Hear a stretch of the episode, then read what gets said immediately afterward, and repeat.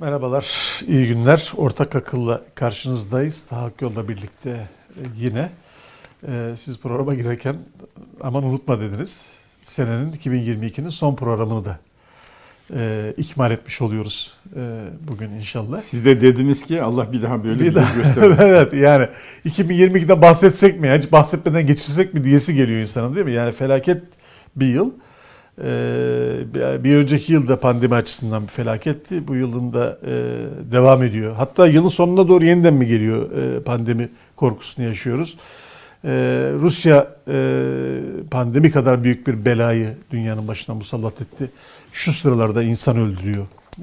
Savunmasız diyebileceğimiz Ukraynalı öldürüyor.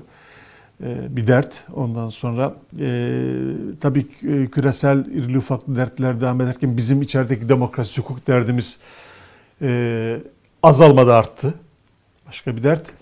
E, İslam dünyasında zaten kapağını açma e, işler acısı başka bir dert. Dolayısıyla yani 2022'yi e, e, bir daha olmasın e, desek yeridir ama sanki bir dahaki yıllar daha mı iyi olacak e, meselesine gelince. Mustafa Bey dış faktörleri bir kenara e, bırakırsak işte Rusya'nın savaşması, pandemi falan gibi e, bizim elimizde olmayan faktörleri bir kenara bırakırsak e, Türkiye'nin hali yine iyi olmuyor ki.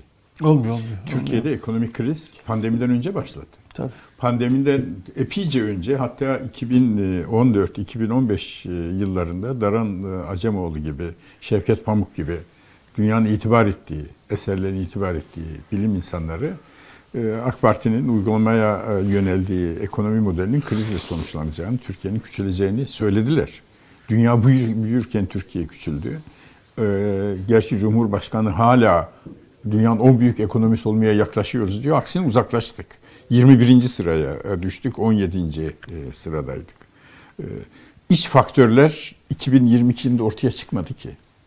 İç faktörler aşağı yukarı 2012-2013'ten e, itibaren uygulanmaya başlanan e, tamamen e, şahsi kararlara e, dayalı, kurumları dışlayan, iktisadi rasyonalizmi dışlayan, dış politikada Türkiye'nin aşağı yukarı 150 yıl içerisinde teşekkül etmiş verilerini dışlayan bir politika Türkiye'yi bu hale getirdi.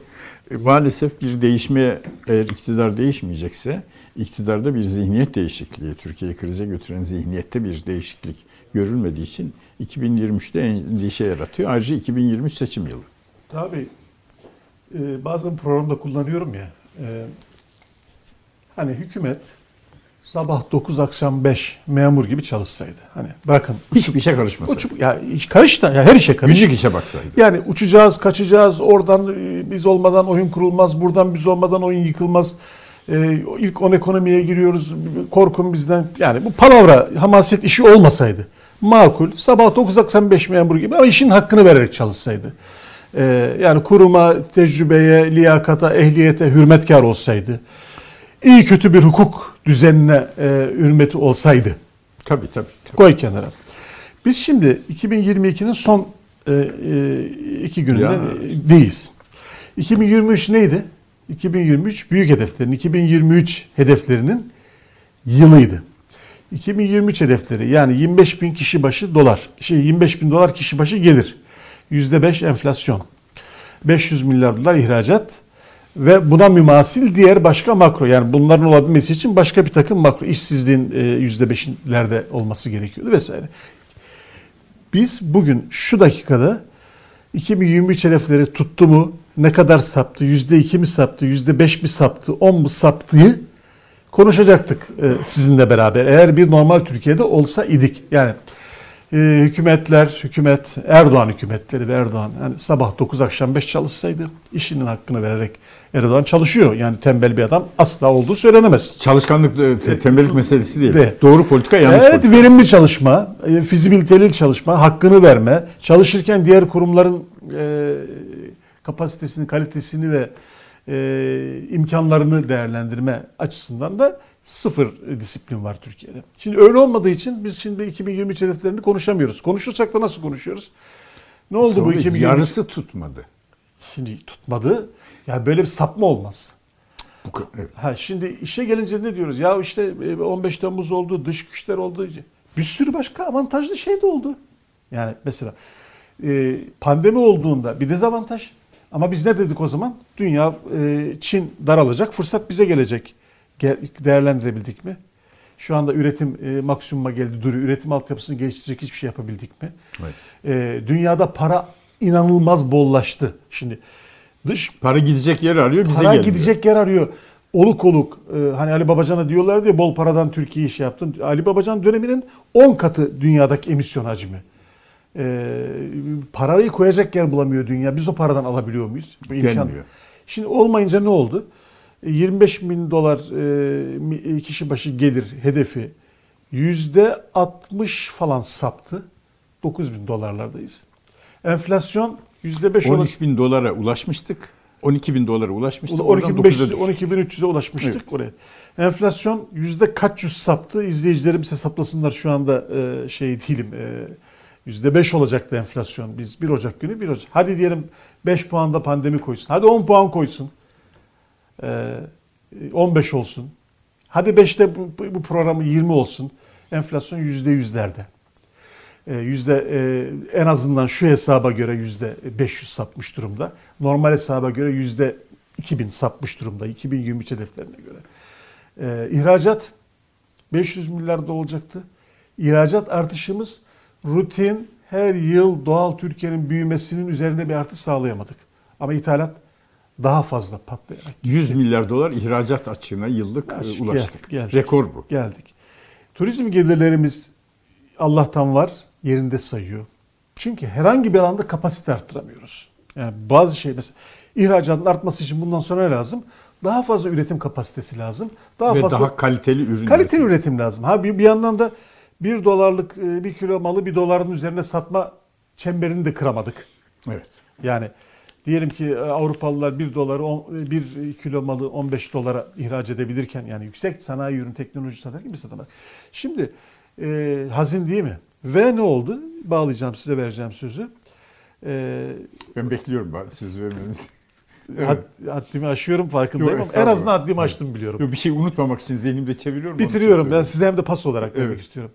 Şeffaflık endeksi, hukukun üstünlüğü endeksi, ifade özgürlüğü endeksi, kara para e, e, listesi, basın hürriyeti listelerin tamamında da en kötüler ligindeyiz. Enflasyon, faiz e, listelerinde yine en kötüler ligindeyiz. Size verdim şey e, sözü. burada e, Mustafa Bey en önemli mesele bu saydıklarınızın hepsinin e, temelindeki zihniyet problemi.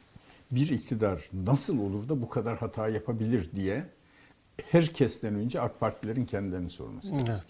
Biz neden e, Türkiye'yi 3 bin dolardan alıp 12 bin dolara çıkardık? O zamanki politikalarımız neymiş? O zaman Merkez Bankası nasılmış? Bağımsızdı. O zaman e, dış politika nasıldı? Avrupa Birliği sürecindeydi. E, o zaman e, eğitim nasıldı? Türkiye e, Citation Index'te, Uluslararası Atıf İndeksinde İran'ın önündeydi. Bunlar bizi İran'la mı 12 kıyaslıyorsunuz tabii Türkiye'yi? Ö- söyleyeceğim. İran'la kıyaslıyorum maalesef söyleyeceğim. Bugün Türkiye e, uluslararası yayınlara gire, e, uluslararası atıflara giren indekslerde İran'ın gerisine düştü. Düşünebiliyor İran'la musunuz? bile kıyaslayamıyoruz. İran'ın gerisine düştü. 2011 yılında İran bize yaklaştı. 2011'den itibaren sürekli olarak uluslararası bilimsel yayınlarda çıkan atıflarda, e, atıf yapılan e, yayınlarda Türkiye İran'ın gerisine düştü son 10 yıl içerisinde. Son 10 yıl içerisinde İran'ın gerisine düştü diye vurgulamamın sebebi şu. Bu iktidar büyük hedefler ortaya koyuyor. Bunu anlayışla hatta teşvikle karşılamak lazım. Fakat bir çok önemli temeldeki bir zaaf var. Bunu değiştirmedikçe bu iktidar Türkiye'yi yeniden e, atılma kaldıramaz. Nedir o, o zaaf? Rasyonel program yapmak. Şimdi 2011 seçimlerinde Sayın Erdoğan e, 2023 hedeflerini açıkladı. Değil mi? Türkiye 25 bin dolar olacaktı. Yarısı bile olamadık. 12.500 doları bile devam ettiremedik. Erdoğan bu büyük hedefleri açıklarken bir tür böyle fetih heyecanıyla zaten kendisinin bizim medeniyetimiz fetih medeniyetidir diye çeşitli konuşmaları var. Roma'da fetih medeniyeti, Bizans'ta fetih medeniyeti. O o çağın. Buradaki temel eksiklik şu. bu hedefe nasıl ulaşırızı rasyonel olarak planlayamamak. Tabii, tabii. Şimdi İran'a gelişimin sebebi bu. Türkiye bu eğitim düzeyiyle, üniversitelerin bu kalitesiyle, araştırmaların e, bu kalitesiyle, bu patent e, sayısıyla, bu üretimde teknoloji kullanım oranıyla 25 bin dolara ulaşabilir miydi? Asla ulaşamaz. İmkansız. Ama yani, imkansız. ama e, başta elbette her şeye hakim olan Sayın Erdoğan olmak üzere bu hedefleri ortaya koyuyoruz. Seçimlerde bunları söyleyeceğiz de bu hedefe ulaşmak için nasıl bir eğitim lazım düşünmediler. İşte rasyonelite eksiği dediğim bu. Bu hedeflere ulaşmak için Türkiye'de nasıl bir hukuk düzeninin olması gerekir bunu düşünmediler. Bu hedeflere ulaşmak için Türkiye'nin dış politikası nasıl olmalı bunu düşünemediler. Cumhuriyet tarihinin hiçbir döneminde bizim Araplarla aramız bu muhafazakar İslamcı ne dersek bu iktidar zamanında olduğu kadar açılmadı. Araplarla aramızı açarak Türkiye'nin 2023 e, hedeflerine ihracatta ulaşması mümkün müydü? Değil. Avrupa Birliği'ne bunlar Haçlı İttifakı'dır diye hücum ederek Avrupa, Avrupa e, İnsan Hakları Mahkemesi'nin kararları bizi bağlamaz diyerek Türkiye'nin 25 bin dolar e, fert başına milli gelire 500 milyar dolar ihracata ulaşmasıydı. Ulaşması mümkün müydü? Mümkün değildi. İşte temel problem bu. Ve Türkiye'nin geleceği için benim yüreğimi yakan esas problem bu.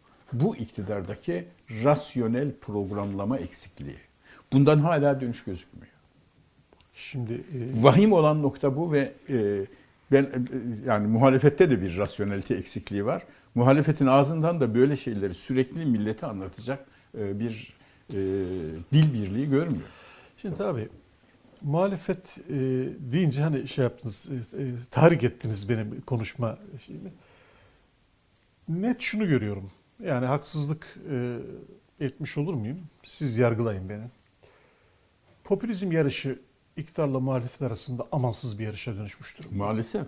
Maalesef. Her gelene veririm. İktidar her e, isteyene Şimdi veriyor. EYT. Muhalefet her gelene EYT. vereceğim. EYT. Benim çevremde var EYT'den yararlananlar. Ben de e, erken emekli olanlardanım. Yani kendimi ayrı tutmuyorum. Fakat bir ülkede böyle bir emeklilik düzeni olur mu Allah aşkına? Şimdi iki buçuk milyon kişiyi daha emekli yaptık biz bugün itibariyle. Çalışan sayısı emekli sayısının altına düştü bugün itibariyle. Ya şu ülkeye bak. Ya bu Halbuki ülke, 3 kişinin çalışıp bir kişiyi yani, emekli etmesi lazım. Akıl almaz bir istatistik. Yani popülizm zirvede. Yani insanları olabilir. Emeklilik yaşı diye bir şey kalmadı artık Türkiye'de. Bundan sonra bugünün EYT'sine veriyorsun da yarının EYT durumuna düşeceği nasıl vermezsin? Bakın yeni bir yol açıldı. Bundan sonra EYT'lilik bir kalıcı ve ebedi bir hak haline Süleyman geldi. Demirel'in 1992'de evet. yaptığı hatayı oy almak için tamam, yaptığı hatayı 2022 ee, yılında e, Erdoğan e, tekrarladı yaptı. Üstelik hayatta bunu yapmam Diyerek. seçim kaybetsem yani ne yaptığı yaptığı hatanın büyüklüğünün farkında Tabii, bu. tabii. Fakat gel gör ki işte kötü yönetim az önce saydığımız faktörlerin yarattığı kötü yönetim seçimi kaybettiriyor. Seçim kaybettirmek için şu anda tutunabildiği ne varsa EYT. Ama EYT sadece bu paketlik bir EYT değil. EYT Türkiye'nin toplam çalışma barışı, Türkiye'nin üretme, nüfus yaşlanıyor. Türkiye'nin 12 sene önce nüfusu 29 Tabii. yaşı bugün 34'e çıktı. 34'e çıktı. Türkiye nüfus yaşlanıyor. nüfus oluyor. Yani yaşlanmadan e, üretmemiz ve kazanmamız lazım diye bir motto vardı ya biz artık bunu kaybetmek üzereyiz. Artık yaşlanıyoruz. Yani e, gençliğimizin e, gençliğimizi gelire, büyümeye, e, ihracata e, ve sermaye birikimine hasredemedik. O fırsatı kaçırdık. Şimdi bu EYT düzeniyle emeklilik sistemine yeni ağır bir darbe indirdik. Artık emeklilik düzeninden bahsedilemez Türkiye'de. Çünkü herkes bundan sonra EYT olmayı talep etme hakkına sahip oldu. Yani 2022'nin Aralık ayında seçmen değeri olduğu için EYT hakkı kazananlar insan ve vatandaş da ben 2024'te, 2025'te, 2028'de o şartları oluşturduğumda ben insan vatandaş değil miyim deme hakkına sahip olacak insanlar kalıcı bir tahribat. Yani Süleyman Demirel'in tahribatının üzerine üstelik yani Süleyman Demirel zamanında popülizm yıllarıydı dedik. Artık bunları aşıyoruz dedik. Şimdi zirvesine çıktık. Şimdi e, bir şey var. E, yani bir standart kendimizi istinat edeceğimiz yer dağıldıktan sonra yani e, muhalefet de aynı durumda, iktidar da aynı durumda. Muhalefet de bedava mazot, bedava benzin, bedava bilmem ne ona ver. Ya belki bazıları da gerekiyor. Şimdi ben bunları dışlamıyorum. Yani devlet bazı branşlarda sübvansiyon yapar, bazı branşları gözetir Yapar, falan. tabii. Ama ne olursa iki misli. Onun vergisini affet, onun şeyini affet, onun borcunu affet, ödeyeni düşünme. Ödeyen ödemiş değil mi? Ödemeyeni affet. Yani böyle bir popülizm yarışı iktidarla muhalefet arasında ürkütücü düzeyde. Ee, Mustafa Bey, böyle bir popülizm yarışı Türkiye'nin iktisadi geleceğini mahvettiği gibi siyasette de müthiş bir husumet kavgası. Ee, bu Ekrem İmamoğlu konusunda, Ekrem İmamoğlu dolayısıyla ortaya çıkan kavgaya bakın. Kim hain kavgası? Evet. herhangi bir belediye hizmetiyle ilgili, e, mahalli idarelerin yetkisiyle e, ilgili, merkez mahalli idare ilişkilerini yeniden organize etmeyle ilgili dünyada belki bir milyon tane yayınlanmış bilimsel rapor var tecrübeleri dayalı. Bunların hiçbirisi söz konusu Tabii. değil. Ne söz konusu? İstanbul'u kaybetmiştik, yeniden fethedeceğiz. Fethedeceğiz. Ne yapacağız bunun için? Çünkü fetih medeniyetiyiz biz. Fetih medeniyeti. Sanki Roma fetih medeniyeti değildi. Ateşe tapan Sasaniler fetih medeniyet değildi. Yani Cengiz de Timur da fetih medeniyeti. Elbette o, oradan e, geriye ne kaldı? Ahmet Cevdet Paşa ve Abdülhamit, ikinci Abdülhamit e, Han, keşke atalarımız bu kadar fetih yapmasaydı diye Abdülhamid'in Babali'ye yazdığı tezkere var. Cevdet Paşa da e, tarihi Cevdet'te bunu yazıyor. Artık yönetemiyoruz bu kadar geniş ülkeyi. Niye? Her yerde bir isyan çıkmış. Ulusların, e, uluslaşma bilincinin olmadığı çağlarda yapılan fetihler Osmanlı'nın uluslaşma çağında bütün azınlıkların baş kaldırmasıyla ülkeyi yönetemez hale geldi. Çöküş sebeplerinden birisi. Bütün bunlar bize neyi gerektiriyor biliyor musunuz? Geniş bir ufuk ve vizyon, hayal değil. Bunların hepsini bilerek ülkeyi yönetmek lazım. Türkiye'nin Arap Orta Doğu'suyla ihtilafa düşmesinin sebebi bizdeki bu hamaset. Sınırlar ortadan kalkıyor. 100 yıllık parantez yeniden kapanıyor. Bunların hepsi söylenmiş ve politikada uygulanmış sözler. Ve bütün Arapları karşımıza aldık. İşte bir AK Partilinin, AK Partililerin e, çıkıp bunları konuşması lazım. Ta- Tabii ben konuşun diye söylemiyorum. Bu mümkün değil. Ağızlarını e, açamazlar. E, Bugün e, Yasin Aktay'ın e, Ahmet Taşgetiren de e, alıntı yapmış. Hitler'in hukuk anlayışına esin kaynağı olan e, Carl Schmitt'le ilgili e, çok güzel bir makalesi var. Dünküydü galiba. Yasin Aktay'ın. Yasin Aktay'ın evet. Yasin Profesör Aktay. Yasin Aktay. Ha, Ahmet Taşgetiren ondan alıntılar e, yapmış. Yasin Aktay şu anda AK Parti'de görevli değil. AK Yani Parti'de idarede görevli idi. idi. idi. e, Şimdi, görevli idi. Zaten Zaten yakın AK Parti'ye yakın yine. Ayrı AK. Parti'ye yakın, AK Parti'yi destekliyor. Değerli bir akademisyen. Görevliydi. E, o tür beyinleri AK Parti tahammül etmiyor. Mustafa Bey, e, isim zikredeceğim. Cemil Çiçek'in oturduğu Adalet Bakanlığı'nda kim oturuyor ve ne yapıyor? Bunu mukayese etmek AK Parti'nin nereden nereye geldiğini görmek için kafi. Hukuk ne hale geldi kafi. Dün Türkiye'nin hukuk puanını yükselten kurumlar bugün niye düşürüyor? Ona bakan sermaye de dün geliyordu, bugün niye gelmiyor? Bunlar Şimdi ilk kere iki dört kadar. İzleyicilerimize e, böyle gelişi güzel e, söyledim geçtim düşünülmesin. Türkiye hukuk e, üstünlüğü, şeffaflık, e, basın ifade özgürlüğü e, gibi istatistiklerde gerilerde derken şöyle gerilerde. 140 ülke arasında 120.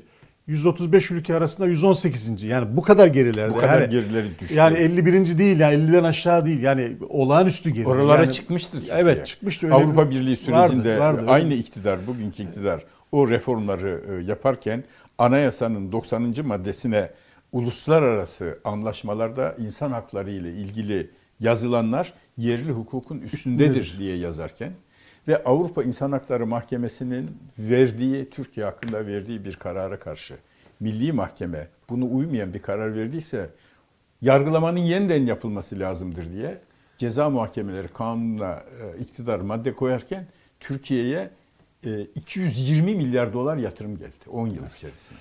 Tam Bugün Avrupa İnsan Hakları Mahkemesi bizi bağlamaz diyor. Kardeşim anayasanın 90. maddesine yazan sensin.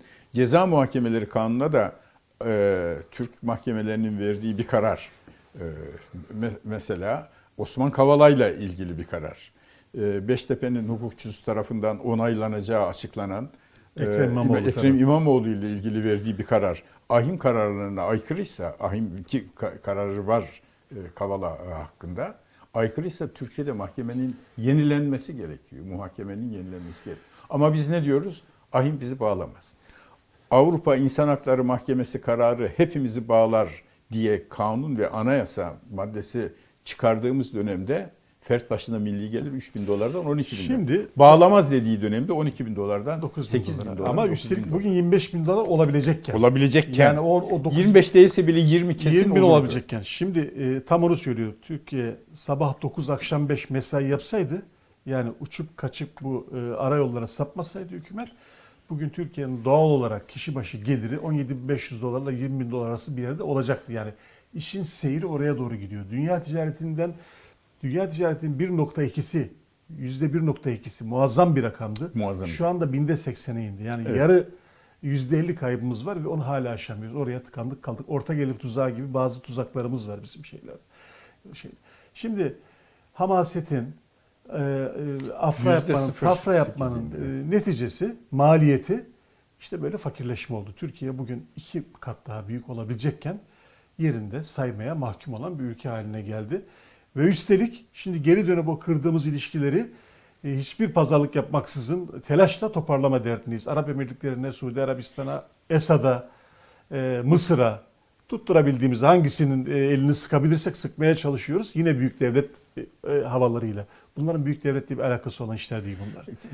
E, Sana davrandıkları belli. Araplar sana Nasıl- şart koşuyorlar. Nasıl içeride... Sen ricacı oluyorsun ilişkilerimizi geliştirelim diye. çok Mısır hazin. sana şart Türkiye'nin, koşuyor. Türkiye'nin bu tablosu iç, e, çok hazin Evet. dünyada görüntüsü. Ben çok şunu hazin. söyleyecektim Yasin Aktay'ın yazısıyla e, ilgili olarak. Yasin Aktay e, çok iyi bir konuya e, temas etmiş. Kendisi sosyoloji. Bu bir e, köşe yazısı mı Yasin Köşe Aktay? yazısı Yasin Ben Aktay'ın atlamışım onu. Carl Schmitt'ten Ha. e, bahseden. E, ben de e, Ahmet Taşgetiren'in bugünkü yazısında görünce döndüm sabahleyin ilk okuduğum yazı Yasin Aktay'ın e, o yazısı oldu. Altını e, çizerek ve Yasin Aktay'a takdir duygularımı ifade ederek burada söylüyorum. Carl Schmitt'ten bahsetmiş. Kim Carl Schmitt? Siyaset dostla düşmanın kavgasıdır. Hukuk da bu kavgaya göre yapılır diyerek Nazizmin e, hakimleri Hitler'e sadakat yemini yaptıran hukuk anlayışının mimarı. Carl Schmitt böyle bir adam.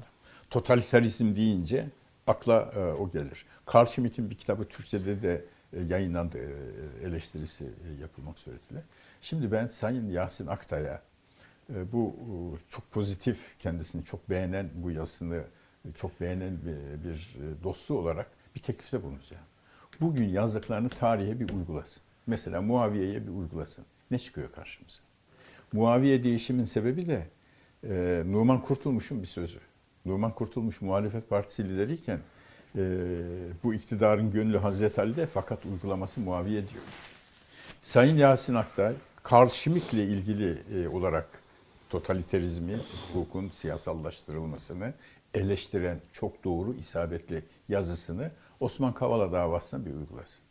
Ee, Ekrem İmamoğlu hakkındaki mahkumiyeti bir uygulasın. Soyut gerçeklerin ifade edilebildiği fakat bu soyut gerçeğin somut olayların e, somut olaylara tatmin, e, tatbik edilemediği yani eleştiri süzgecinden geçmediği, yanlışları düzeltmenin mümkün olmadığı bir iktidar yapısı. Karşımıza çıkan bu maalesef. Evet, değerli Yasin Aktay bizi izliyorsa e, e, Taha Bey e, bir ödev listesi verdi. E, o da sizin mutlaka sever bildiğim kadarıyla. E, evet, şimdi e, Bir şey daha söyleyeceğim. Ee, Yasin Aktay hayatının her döneminde e, bir e, sosyoloji e, akademisyeni olarak İslamcı oldu. Fakat onun kafasındaki ve savunduğu İslamcılık kendisinin tanımladığı İslamcılık. Evet. Ben de diyorum ki o tanımladığın İslamcılığı bir de günümüze e, aktaralım. Bu her Müslüman için de gerekli, her milliyetçi için de gerekli. Bugün işte e, her Atatürkçü için de gerekli. Yasin- Atatürk adına söylediğiniz şunlar şunlar şunlar Atatürkçülük olarak savunduğunuz şeyi 1930'lara bir uygulayın bakalım ne çıkacak karşınıza. Onu bilmiyorum şey. ama e, geçenlerde İslamcılık konusunda çok yakın bir geçmişte Yeni Şafak'ta köşesinde bir yazı yazdı Yasin Aktay. Evet Yasin e, Aktay'ın e, cevaplarımızın sayısı arttı. Bugün Ahmet Taş getiren haklı olarak bir endişede bulunmuş. Bakalım Yasin Aktay'a da savruldu, çizgiden çıktı falan denilecek mi e, diye e, bir şey. evet. e, E, bu biz- risk herkes için var maalesef. Evet. Evet, e, şimdi aslında 2022'yi konuşmaya e, daldık. 2022'yi unutmayalım derken hep 2022'yi de konuşmaya geldik. Zararı yok. E, Ekrem İmamoğlu meselesi yani kararının tesirleri de devam ediyor. Ekrem İmamoğlu'na bu kez de belediyede terörist çalıştırmaktan bir soruşturma açıldı. Şimdi artık meselenin hukuki, idari, e, ilmi kısmıyla kimse ilgilenmiyor. Bunun siyasi ne anlama geldiğini herkes yorumluyor. Şöyle e, düşünülüyor ki e, çok da öyle orijinal bir düşünce değil. Yani ola ki e, o e, ahmak davasının prosedürü uzarsa ya da başka bir şey olursa elde bu kez kayyım atamak için belediyeye bir de böyle bir daha güçlü bir argüman. Çünkü ahmak davası çok kamuoyunda da karşılık bulmadı yani insan bu yüzden siyasi yasaklı mı olur? Doğru bile olsa deniyor ya. Şimdi bu kez vay teröristleri çalıştırıyormuş. Üstelik o teröristlerin bütün temiz kağıtlarını veren de iktidarın değil mi? E, Adalet Bakanlığı Evet, yahut İçişleri Bakanlığı'nın gözetimi var. E, Dolayısıyla o- Temiz kağıdı olmaksızın İbdaciye ile e, ilişkilidir diye rapor olduğu halde o İbdaciye e, militanlarını belediyeye alan da önceki iktidar. Tabii tabii. O, o önceki Bu iktidar sus yani. yani AK Parti Evet. için sorun yok. AK Parti yapabilir. O her yani. şeyi yapabilir. Yani onu niye söylüyorsunuz? Dava için olunca AK Parti yapabilir canım. O bildiği vardır. Yani öbür tarafı temiz kağıdı olsa bile Parti yapamaz. hiledir. Evet, evet Yapabilir. temiz kağıdı olsa bile yapamaz. Dolayısıyla e, şimdi İmamoğlu'na ilişkin yani ben biraz da burada hani muhalefeti eleştirdik hazır girmişken bir eleştiri de yapalım. E, altılı masa e, merkezli muhalefet İmamoğlu konusunda çok e, hani İmamoğlu'nun ne yapacağını bilemez bir durumda.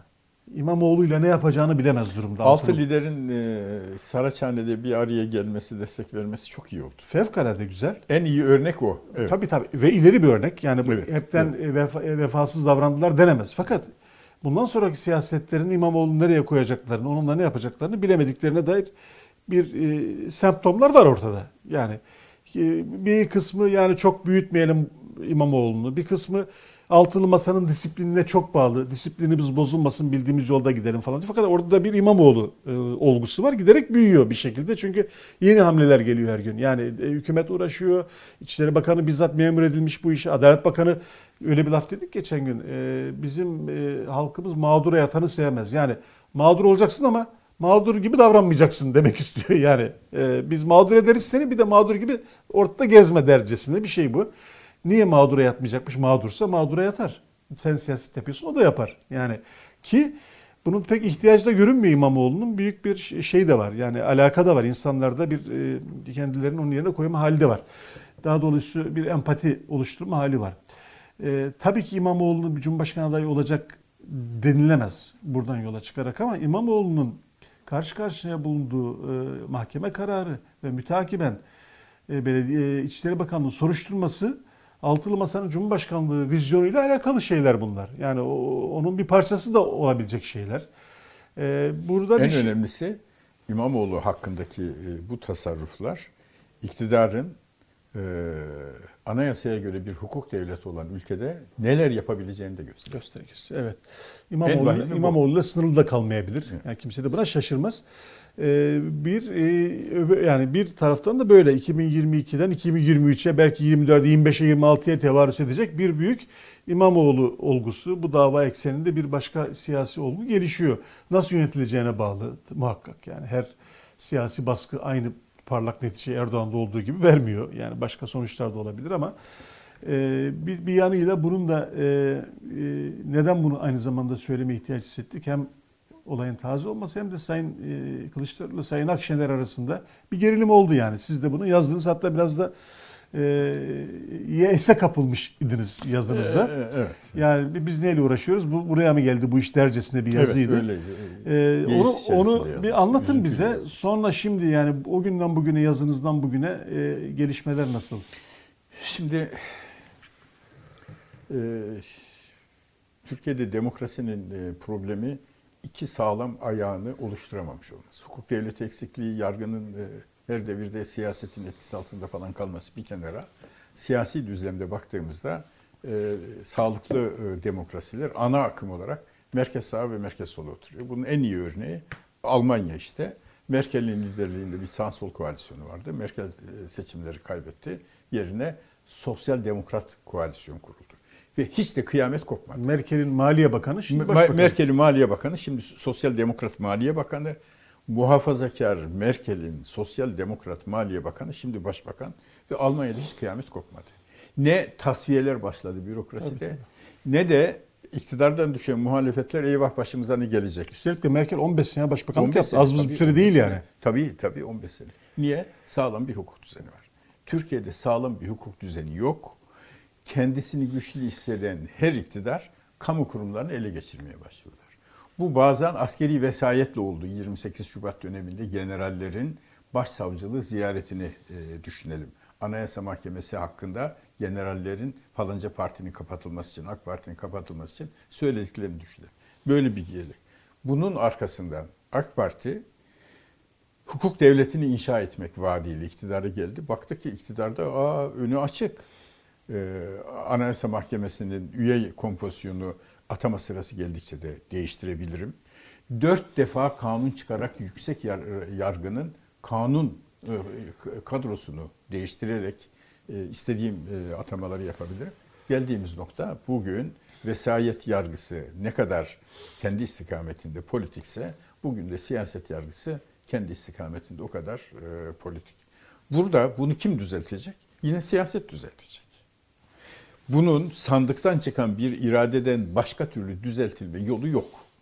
Ya AK Parti ben yanlış yapmışım diyecek öyle bir şey görünmüyor. Veyahut da bunu düzelten bir muhalefet iktidara gelecek. İşte buradaki problem Türkiye'de sürekli olarak muhalefetin zayıflığı.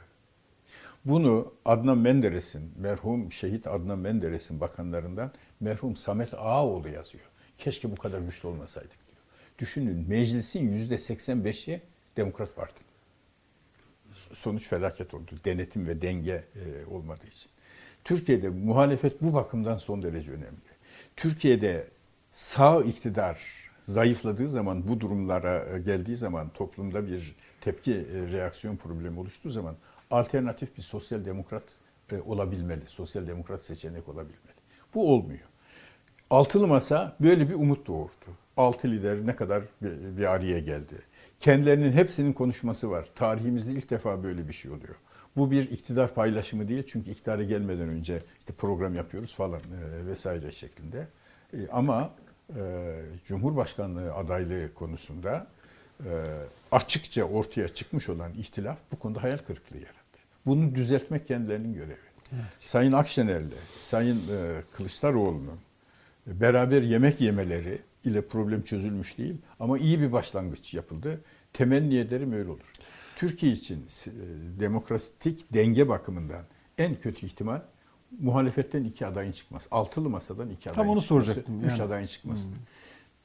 Öyle olmasın da bir aday olsun da e, altılı masa İmamoğlu e, olayıyla ortaya koyduğu gibi e, beraber altı lider beraber miting yapabileceği bir aday olsun. Aday olsun. Yani her durumda e, iki ya da çoklu aday bir felaket diyorsun. Yani Muhakkak. altılı masanın aslında amacına ulaşamadığını gösterir. Mustafa Bey öyle bir durumda ben altı lidere yani birden fazla aday çıkarsa altı lidere soru sorsak ikimiz bu programda başka bir yerde gazeteci arkadaşlar bir soru sorsak. Ya şimdiden anlaşamadınız iktidarda ülkeyi nasıl yöneteceksiniz? Ne cevap verirler? Ya da niye anlaşamadınız? Evet niye Ya anlaşamadınız? niye anlaşamadınız? Evet niye Yani anlaşamadınız? İnsanlar Yani biriniz niye ısrar ettiniz, ötekiniz niye e, bu, bu ısrarın karşısına bir seçenek ortaya koymadınız diye bu sorulur. Evet, bu çok e, şimdi en kritik noktalardan bir tanesi bunu niye konuşuyoruz sevgili seyirciler? E, son günlerde masadaki bazı liderler bunun mümkün olabileceğini söylemeye başladıkları için. Yani Evet. e, tamam e, iktidar e, altılı masayla çok uğraşıyor. Altılı masayı e, dağıtmak büyük bir hedef Cumhur İttifakı için. Bunu görüyoruz. Yani alt, Siz bugün yazmışsınız. İktidarın en büyük en zaferi seçim, altılı masayı en büyük dağıtmak. seçim yatırımı. Yani Tabii, EYT, asgari ücret, doğalgaz yatırımı. önemli değil. Altılı masayı dağıt, e, dağıtsa bunları EYT yapmasına bile ihtiyaç kalmayacak. Tabii, tabii, yani tabii. EYT, e, altılı masayı dağıtmak en önemli seçim yatırımı. Şimdi bu başka. Yani iktidar da bir takım şeyler istiyor masadan, temennileri var ayrı. Fakat e, iktidar e, masa içerisinde Sayın Kılıçdaroğlu en son e, geçen Konya'da mı Kayseri'de mi bir aday mı olur, iki aday mı olur bilemem dedik. Bugüne kadar Kılıçdaroğlu'nun söylediği bir laf değildi. Bunun üzerine zaten Hepsi tek aday olacak anlaşacağız diyorlar. diyorlardı. Adayımız Sonra var açıklayacağız. Sayın diyorlar. Davutoğlu e, ben onu şöyle anlıyorum. Yani böyle bir risk gördüğü için bir altlık yapıyor şimdiden. Çok aday olabilire döndü. Sayın Babacan zaman zaman bunu e, demişti. Dolayısıyla bir tür e, şey var. E, Sayın e, Akşener zaten birkaç konuşmasında belediye başkanlarının masaya e, sürerek bunu söylemişti. Dolayısıyla altılı masa tek aday demektir. Yani altılı masa insanlar ne anlıyor? Kamuoyu ne anlıyor? Altı parti bir araya geldiler. Hepsi birbirinden farklı. Normalde birbirleriyle de yıllarca mücadele etmiş e, fikirlerin adamları bunlar. Ama bir sorumluluk çerçevesinde e, Türkiye kötüye gidiyor. Bir araya gelmişler. Bir fedakarlık yapmışlar. E, Bunun çağrıştırdığı bir numaralı sonuç nedir? Tek aday çıkaracaklar. Yani araya gelip aday bolluğu hadi bakayım yani bunun mantığı yok çünkü. Tek aday çıkarıyor. Macarlar başaramadı. Macarlar çıkardılar. Kazanamadılar. Biz başaracağız duygusu var değil mi? Yani Macaristan sonuçta Macaristan'ın başaramadığında Türkiye başarsın ayrıca. Yani Tabii tabii. yani Türk demokrasisi e, Macaristan demokrasisine göre daha tecrübeli, daha yaralı bereli belki. Macaristan'da demokrasinin gelişi 1989. Tabii yani o 1889 değil. Yani. He, tabii yani onların komünizm sonrası tecrübeleri Avrupa Birliği olmaları onlara bir şey kazandırdı tabii. Katma değer kazandırdı ama onların başına da bir e, problemli bir otokrat Avrupa Birliği'ne yakışmayan bir lider var. Macarlar başaramasa Türkiye başarır yani. Bunu bu da anormal değildir bu. Şimdi e, ama bu bundan sapma eğilimi görüldüğü için şimdi biz burada konuşuyoruz bunu. Yani çok aday çıkabilir. iki aday çıkabilir. Üç aday çıkabilir. Hadi oğlum herkes aday olsun denebilir. Yani bunun yolu sonu da budur yani. Şimdi bir başka diyelim ki e, e, Sayın Kılıçdaroğlu aday oldu. E, Akşener de oldu. E, Babacan da oldu. Davutoğlu yani herkes olsun o zaman. Ya bu da bir şey. E, yani bu Bu bir intihar bir şey değil. ya tabii Bu ki bir intihar. Ya iki aday bile olması intihar. Tabii da. iki aday bile olmasın. Ama hani intihar. koptuktan sonra böyle bir şey de olabilir. Dolayısıyla altılı masanın enerjisi dağılır. Bu dağılan enerji de e, iktidarı inanılmaz rahatlatır. Yani ülkede Tabii, tabii. enflasyon Hiç varmış, başka bir şey ne dış politika faciaymış, ne bilmem ne. Hiç önemi kalmaz bunların. E, iktidar hani yürüye yürüye maçı alır derler ya futbolda. Yürüye yürüye seçimi alır noktasına getirir bu iktidarı. E, Burada e, ben yine de e, umudumu e, kesinlikle kaybetmiş değilim. Sayın Akşener'in çeşitli açıklamaları var. 2018'deki hatanın yapılmaması. Yani birden fazla gidilmemesi. O yüzden de kendisi 2018'de aday olmuştu. Aday olmayacağını, kendisinin başbakan Söyledi. adayı olduğunu söyledi. Bu Ayrıca son e, açıklamasında da e, Elif Çakır'a e, Evet. bir açıklama yaptı. Murat Yetkin'e bir açıklama yaptı. Bu açıklamalarında yine tek aday vurgusu vuruluyor. Nunu yapıyor. Ve Altılı Masa'nın adayı Türkiye'nin yeni Cumhurbaşkanı olacak diyor. Ben bundan sonuçta kim aday olursa olsun Altılı Masa'nın belirleyeceği bir isimle, tek bir isimle seçime gidileceği umudu içindeyim. ben bana göre güçlü senaryo budur. Evet, Yani bu senaryo bu. bunlar olur ama en sonunda e, bunun ne kadar yıkıcı ve tahrip edici, enerji kaybettirici bir şey olduğunu e, analiz eder masadaki insanlar. Sayın Akşener de eder, diğer liderler de ederler. Dolayısıyla tek adayı da mutabık e, kalınır diye düşünüyorum. Hatta e, bu tek aday e, e, tam olarak işte bugünlerde konuştukları şekliyle e, yol haritası belli, yardımcıları belli, bakan Ha, o, e, o çok önemli. Ha, yani Evet. onunla beraber açıklanır. O tek aday Türkiye'yi tek başına yönetmeyecek. Bunun ya belirlenmesi çok kaç önemli. başına yönetirse yönetsin çıkarken de e, yani e, işte Cumhurbaşkanı adayı bu, yardımcıları da şunlar, şunlar bir nevi yani şu anda seçim kanununa göre yardımcılar sandıkta pusulaya yazılmıyor ama yani e, de facto Tabii, tabii. Kamuoyuna Olur. kardeşim bu adamı seçtiğinizde aslında bu adamları da seçip seçmemeyi e, kararlaştırmış olacaksınız denilen bir kadro da çıkacaktır. Dolayısıyla e, böyle olacağını yani bu senaryonun en güçlü senaryo olduğunu tek aday ekibiyle çıkan tek aday, ekibiyle kamuoyu önüne ilan edilmiş tek adayın en güçlü senaryo olduğunu düşünüyorum. Yani bu bugünlerde yaşanan gerilim yani bu kadar büyük bir hata yapmazlar. Ee, bu kadar tecrübesi hepsinin var. Bunun ne manaya geldiğini bizler gibi masadaki liderler de biliyor. Düşüncesine dayanarak söylüyorum bunu. Evet. Şimdi e, burada e, hepimiz bu altı liderin altısında çeşitli vesilelerle program konuğu olduğu gazeteciler olarak görüştük.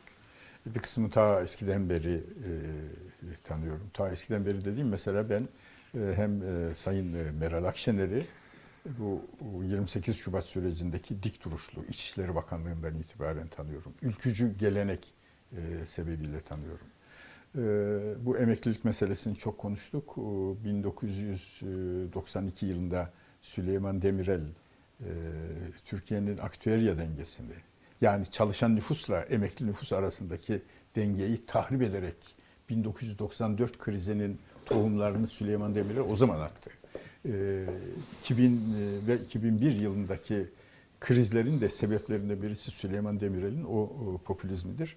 O zaman e, Sosyal Sigortalar Kurumu e, Genel Müdürü e, Kılıçdaroğlu'ydu ve ben o zaman kendisiyle konuştum. O mutlaka aktüer denge, aktüerya dengesinin korunması e, taraftarıydı, rasyonel davran.